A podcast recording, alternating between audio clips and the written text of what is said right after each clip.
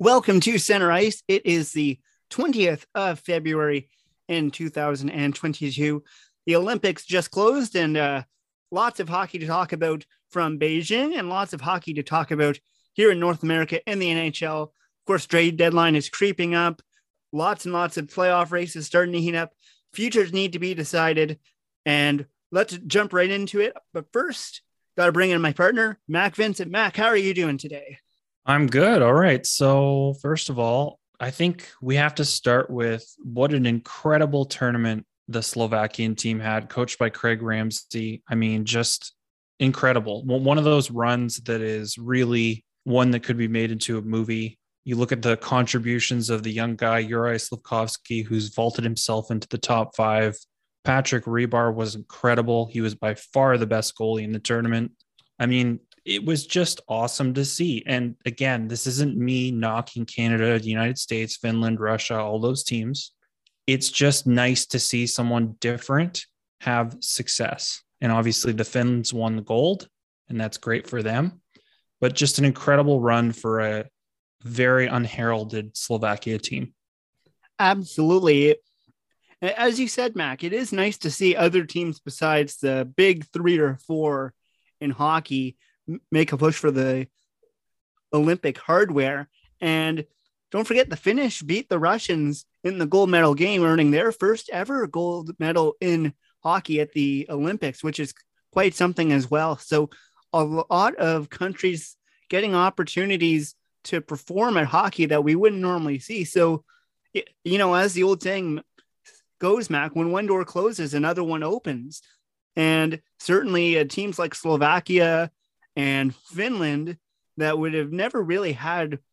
Well, Finland, you know, they've got a lot of great players in the NHL, but teams like Slovakia, you know, they don't normally get all that NHL talent. Of course, they've got some great players here in the NHL, but when you match them up against teams like the United States and Canada, it's not quite the same. But with a sort of B team for both Canada and the US and among other nations, Slovakia sees the opportunity and they played really, really well, earned a bronze medal, and really, Mac, they were really close from getting all the way to the gold medal game. And I'm sure if you ask the players in that room if they did it again, could they make the gold medal game? I'm sure many of them would say yes, because you and I both watched some of the Slovakian games, and this team was incredible. They were playing good hockey all the way through, very consistent, and it was a lot of fun to watch. Yeah, and I think w- the big talking point for me with this is the kid Slafkovsky because not only was this many people's first time to see him play at this level, but to me, what really impressed me about this kid was just his drive, his attitude. He makes players around him better. He's a complete two way player, which you just don't see with players that age. And to me, NHL GMs took notice of this, and now, you know, he may go top three in this draft. You look at what he's got the skill, the size, the speed, the two way game. Just a tremendous young player with a ton of talent that's only going to get better. Seven goals to lead all scorers in the tournament is just another thing. So, an incredible tournament for him and incredible for Slovakia. Absolutely. And uh, you mentioned that he might go top three. He was already ranked number two in the NHL's central scouting for international skaters. And I bet that the next updated draft list from other insiders, now that the Olympics have finished, he's going to be easily top 10. And I think you're right. He's definitely going to push for top three. He's pushed his way into the conversation here. I think he's made a very strong case here. Mac, you mentioned he just makes players around him better. And that's such an important skill that NHL GMs are always looking for in these top prospects. Speaking of Olympic hockey, Mac, we have to touch on the women's game here because you and I, uh, we both stayed up past our bedtimes to watch Canada USA gold medal game. And as it, uh, it always does, Mac, it never disappoints. It was a really great game. Canada jumped out to a 3 0 lead. And you and I both, we were saying to one another, it's not even close to being over yet because the Americans have so much firepower and they made it a one goal game just a little too late in the third, and Canada was able to hold on. But that shouldn't take away from the great game that both teams played and really a lot of legends in the women's game on both sides of the ice. Absolutely. It was an incredible tournament. I absolutely love watching women's hockey. To top it all off, you know, occasionally you'll hear some people with blue check marks on Twitter who are old journalists talk about women's hockey in a way that it just shouldn't be. And that's because they just don't watch the games. They don't pay attention. They don't see how much it's grown and how many people care about it. When we were watching, and obviously, yes, we're rooting for Canada because we're Canadian people, but there were watch parties from all over, young women, young girls rooting on Hilary Knight and the Americans. And remember, the Americans were shorthanded with the loss of Brianna Decker the whole tournament. So that was a big loss. But 3.54 million viewers, roughly, which made it the second most watched telecast in the US since October 2019. That's hockey, of course. It just goes to show you that it continues to grow and people care about it. And on that subject, how about Abby Roque? The first U.S. Indigenous woman to win a medal at the Beijing Olympic Games with the U.S. hockey team. Just another storyline that's incredible. And we haven't even touched on Marie-Philip Poulin and Sarah Nurse. I mean, just so many great stories here. Absolutely. You mentioned Marie-Philip Poulin, and she has scored in all four of the medal game, gold medal games in which she's played in. I don't know about you, Mac, but it, and we've talked about a lot of clutch players on this show over the years who in the Stanley Cup come in and perform. But I think I can make a pretty good case here, Mac, for saying Marie-Philip Poulin is the most clutch Canadian hockey player, men or women's. I think maybe the most clutch player in all of hockey. The stats back it up here, Mac. Oh, for sure. And and with the Canadian team, how about Sarah Nurse? 18 points to lead the tournament. And all the talk was around Fillier. But I'll tell you what, Sarah Nurse was incredible for Canada. And the fact that Canada had eight out of the top 10 scores, incredible. Absolutely. And before we move on to other topics here, Mac, I think it's also important to mention that although you and I like to talk about the Canadian women and the and the American women's teams because they're both really, really good. I think it's also important to mention that if you got a chance to watch any of the other women's teams, you'll notice how big of a stride so many of these programs are taking. Like I was able to watch some of the Russian women play, I watched some of the Finnish women play, and they are just getting better and better. And I, I think in maybe not the next Olympics, Mac, but by 2030, 2034, as these programs have gotten more time to produce really good women hockey players, I think we're going to see a lot more competition on the women's side for that gold medal because, as you know, one of the uh, thing that the blue check marks like to say, the old grumpy journalists, oh, it's always Canada, U.S. They always destroy all the other competition. But as I told my mom when we were watching some of the hockey, I said it's important to remember that a lot of these women's programs in Europe and other countries really didn't get their start until about 10, 15 years ago, even less. So they're only just now starting to bear fruits. And I'm really looking forward to seeing some more parity in women's hockey. It's great to see the game of hockey growing internationally, both men's and especially women's. And it, it's just so great to see really a, a fabulous women's tournament, tournament overall.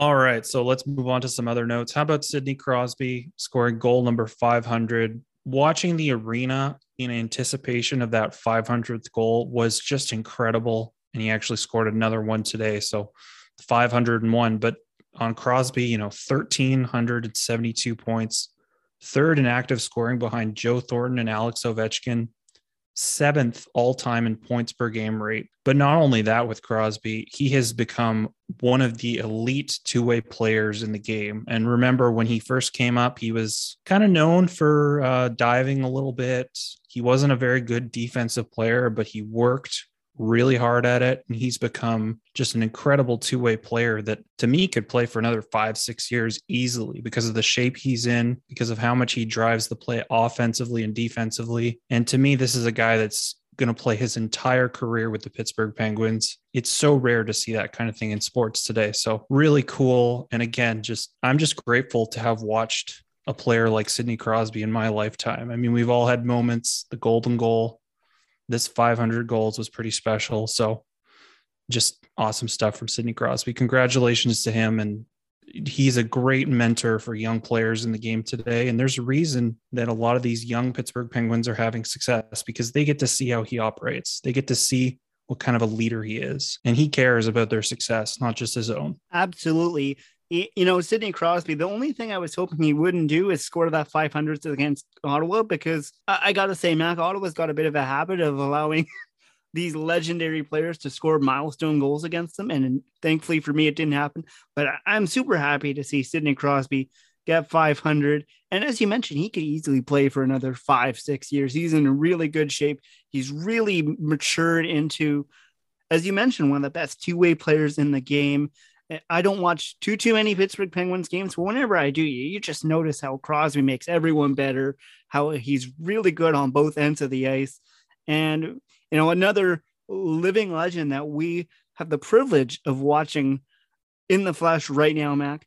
And another milestone note to bring up to you, Mac. It hasn't happened yet, but it could happen in the next couple weeks before we do our next episode. Alex Ovechkin closing in on Jaromir Jagr for third overall on the all-time goals list. And you and I have been keeping a track on Ovi all year, and it's just a matter of time until he gets into that third spot. And you and I love Jaromir Jagr. So to see a player like Alex Ovechkin overtake him, it's going to be quite the moment when it happens. You know, it's funny you talk about Ovechkin in that way, and he's kind of like this generation's Jaromir Jagr. I mean, he's not the fastest skater, but he's big. He's got a great shot, and obviously, you know, playing into his old age. I don't know if he's going to play until Jagr does. We shall see uh, Jagr, you know, still playing at his age, which is incredible to say the least. Jagr is a guy that Ovechkin probably looked at when he was a young player. I can be a big, strong player with a great shot and have great success in this league, but obviously he's learned. Let's move on to the next topic, shall we? Let's get into some discussing some futures here, Mac. I, I mentioned it briefly off the top of the show that with the trade deadline coming up and the cap moving and things like that, that teams are going to have to really start thinking about our future, their futures here.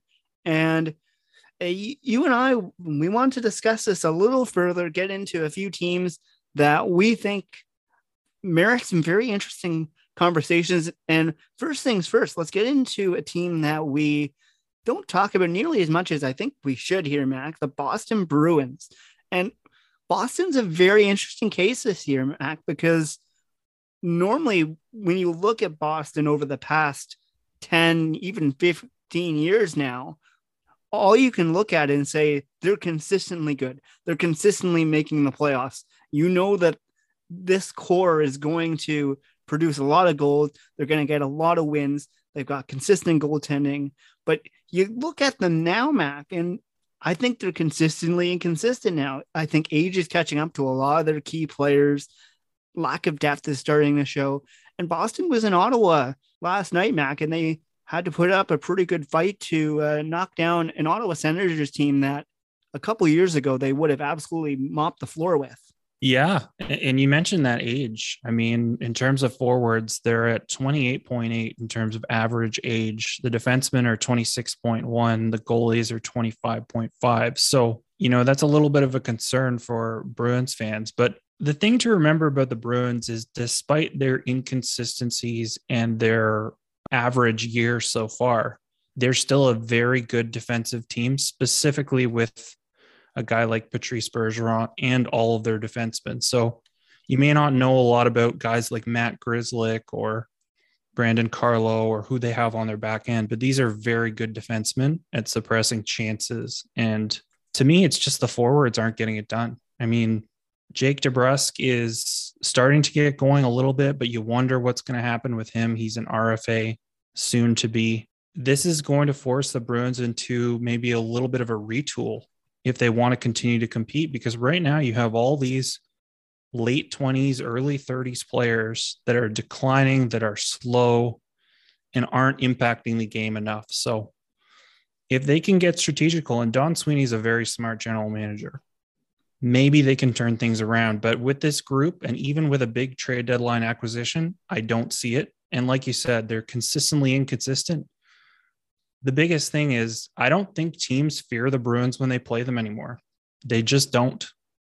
You've got all these improving teams in the Atlantic Division, and they've overtaken them. It, it's plain and simple. We've talked about it for years. It's finally happened. So, what's next? I mean, it, that is the million dollar question. And I couldn't tell you because you've got a lot of long term contracts. You've got an old team that really needs some youth. Absolutely. Uh, one bright spot I think we should mention for the Boston Bruins this year, Mac, is Swayman. He's had a really good year. You and I have touched on him before on the show. And, you know, last year he he had a pretty good year, but this year he seems to be molding more into the goaltender that the Boston Bruins need him to be, that consistent goaltender that you can rely on to be your starter.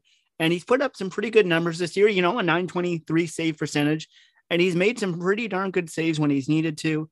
And I think that's one of the big bright spots for the Boston Bruins here is that you know you've got you've got a good goaltender who's young, who although yes, he still needs some work, he does have some moments where he's not quite as consistent or he seems a little shaken but overall, he's trending in the right direction for the Boston Bruins. That is a big piece for them.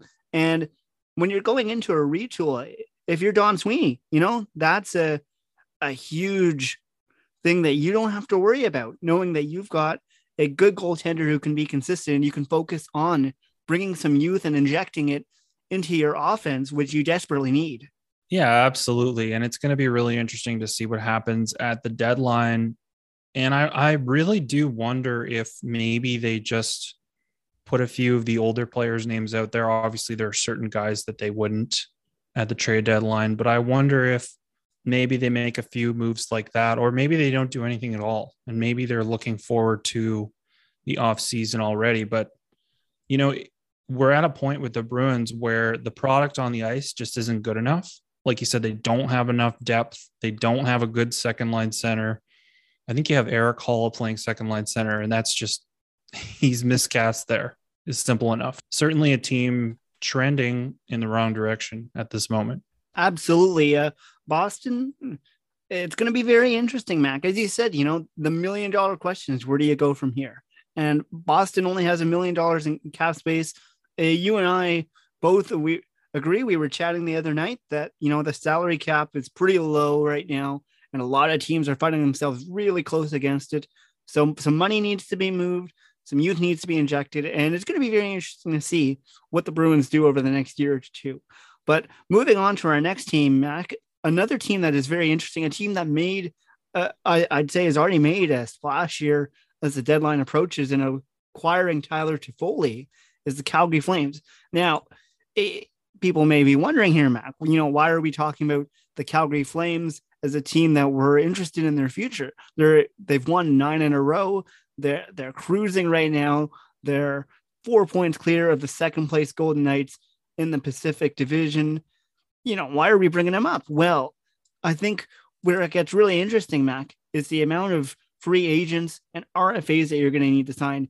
The one that really uh, speaks to me, Mac, is Andrew Mangiapane. He's going to be an RFA this offseason, as well as Matthew Tkachuk. Those are your two big pieces. Of course, Johnny Gaudreau, also an RFA, Ritchie. You've got Lewis, guys that aren't quite as important, but those are the big three there, right, Matt?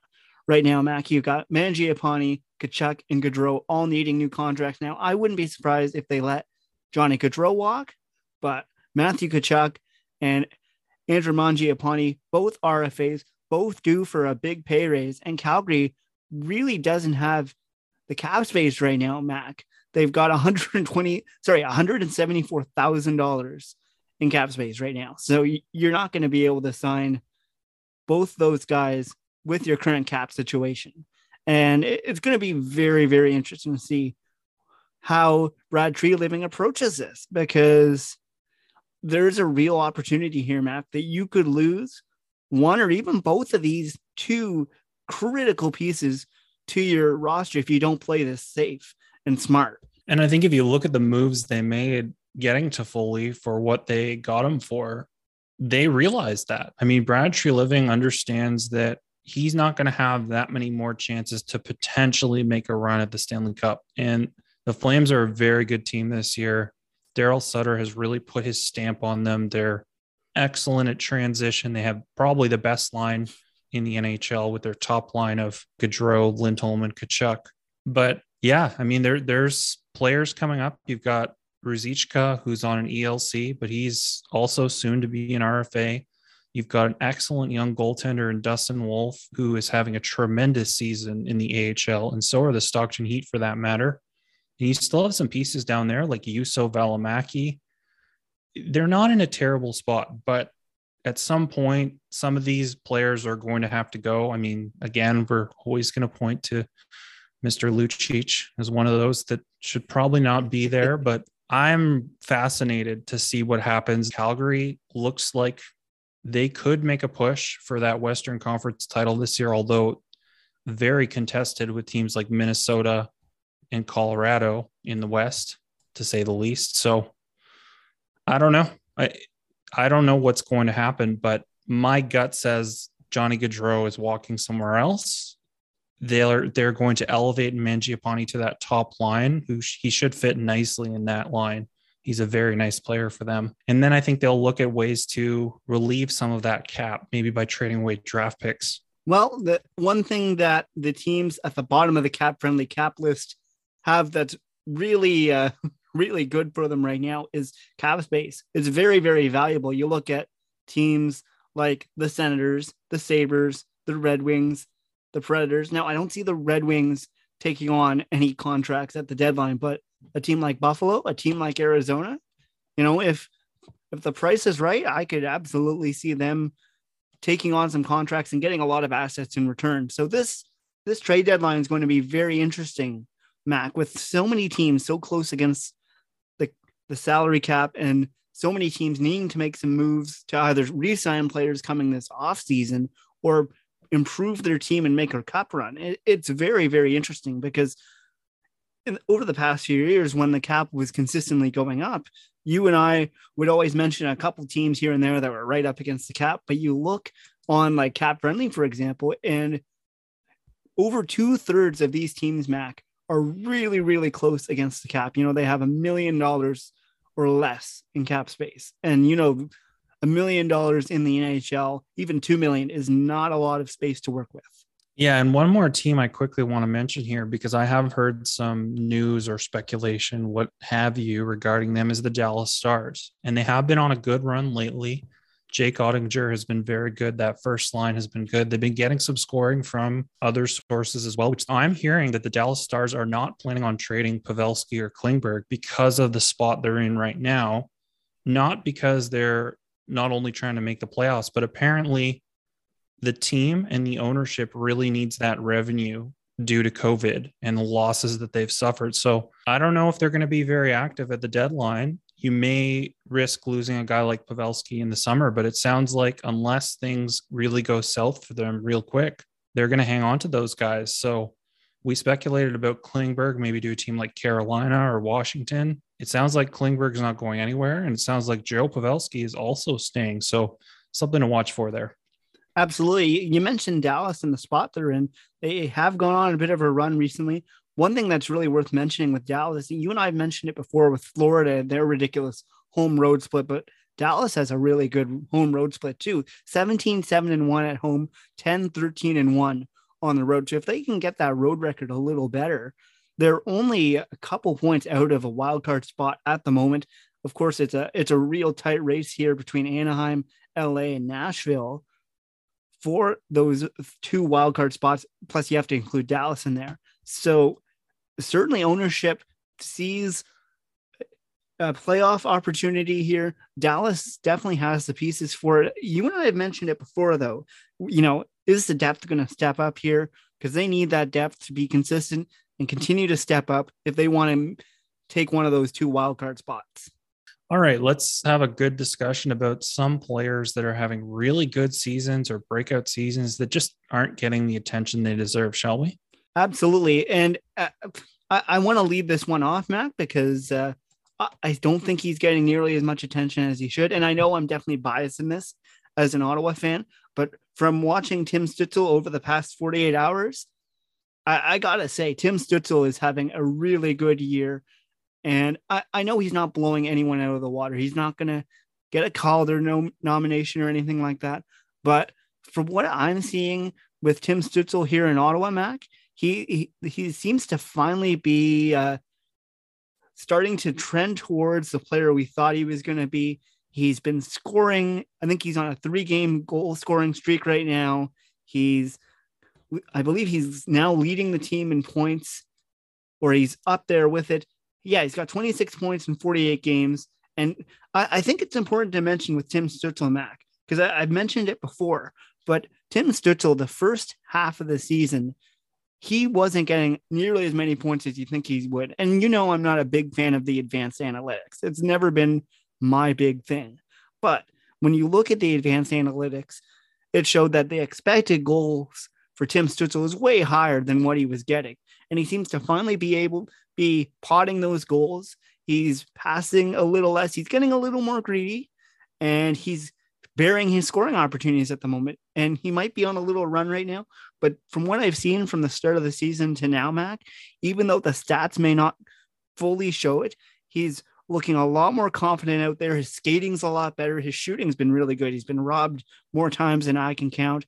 And I really do think, you know, with a little more development, some healthy players around him, I, I would say Tim Stützle is one of those guys that hasn't broken out completely yet, but I, I think he needs to be one of those guys that you keep a close eye on, especially going into next year in his final year of his entry level contract with some healthy players around him and another year of experience under his belt.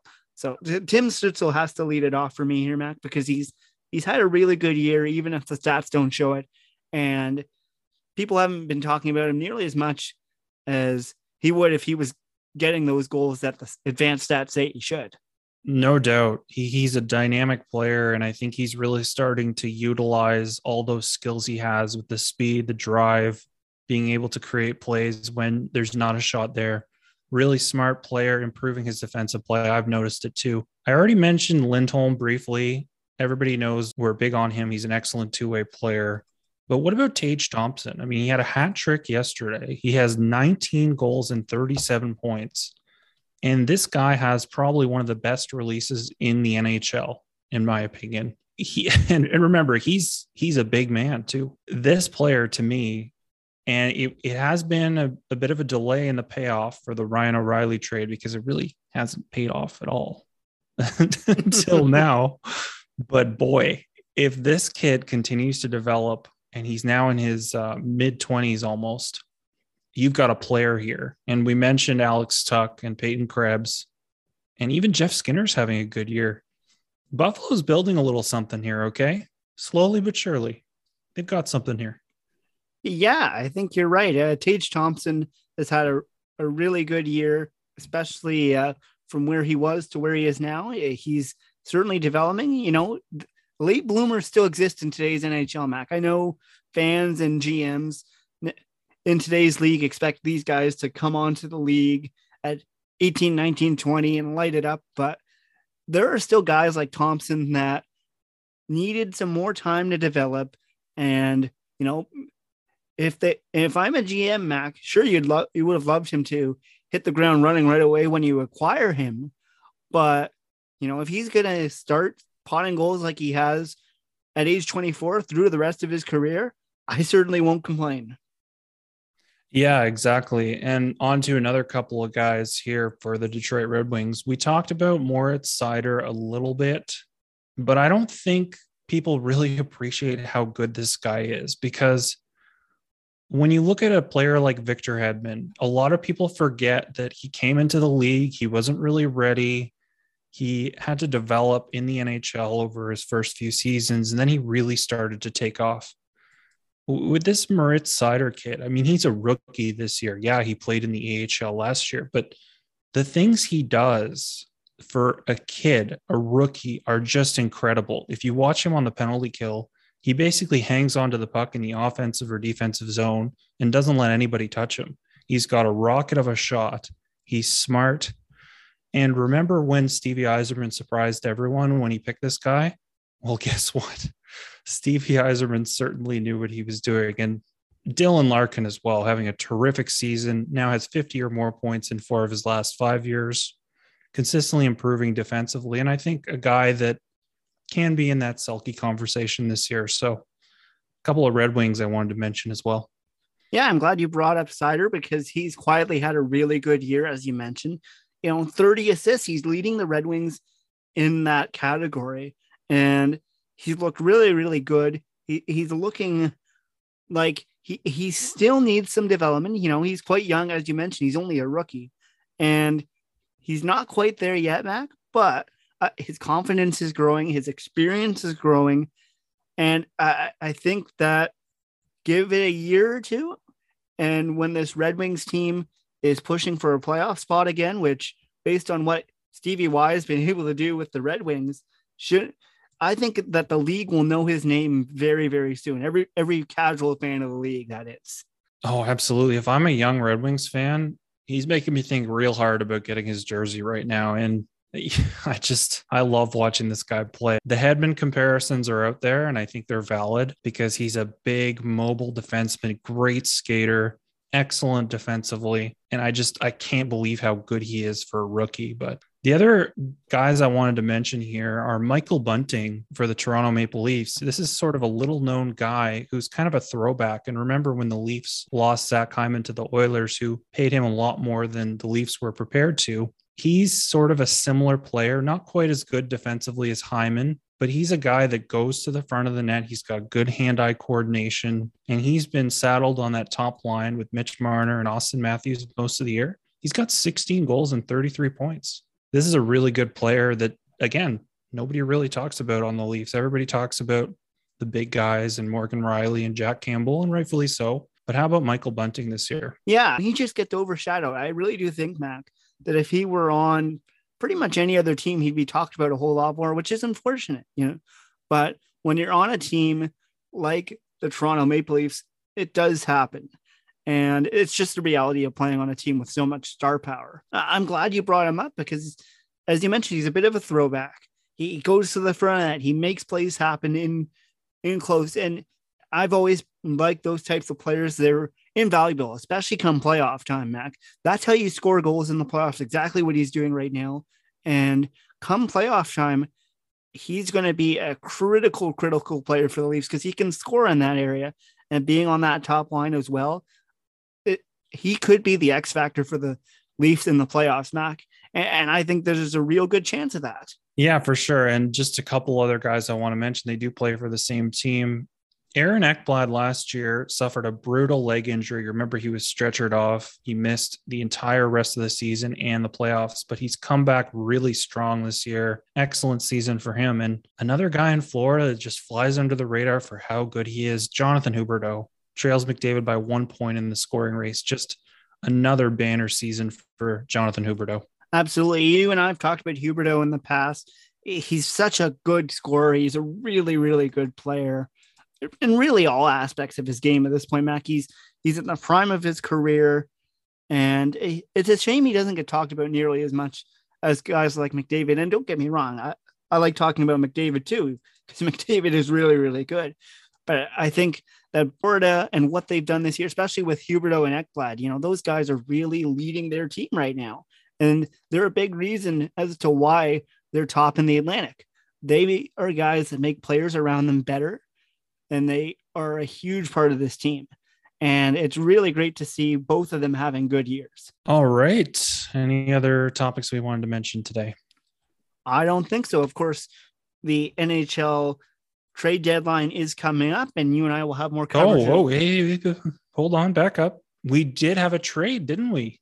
Oh, yes, we did. gotta re- gotta rewind it here, don't we, Mac? Yeah, Ilya Lyubushkin and Ryan Dzingel, one of your old favorites, headed to the Toronto Maple Leafs in exchange for Nick Ritchie and a conditional pick. It's essentially a salary dump. If you're looking for some insight on Lyubushkin, he's basically a pure defensive defenseman in the mold of a Jonas Brodin. Brings absolutely no offense whatsoever, but very strong at eliminating chances and defending in front of his net and in his own zone. That is good news. I don't think it's enough for the Leafs you know, right now they're headed for a first round matchup with the Lightning. Good luck with that. but yeah, that that was the big trade that went down in the NHL, and more mm-hmm. to come. Yeah. Okay. Well, that just about does it for today's show. I'll let you finish off. Yeah, thank you, Matt. And, and thank you, as always, for listening to Center Ice. As always, we are brought to you by the National Podcast Network. Hope you enjoyed the Olympics. Hope you're enjoying the hockey right now. And as always, for Mac, I'm Matt. Enjoy the games, guys.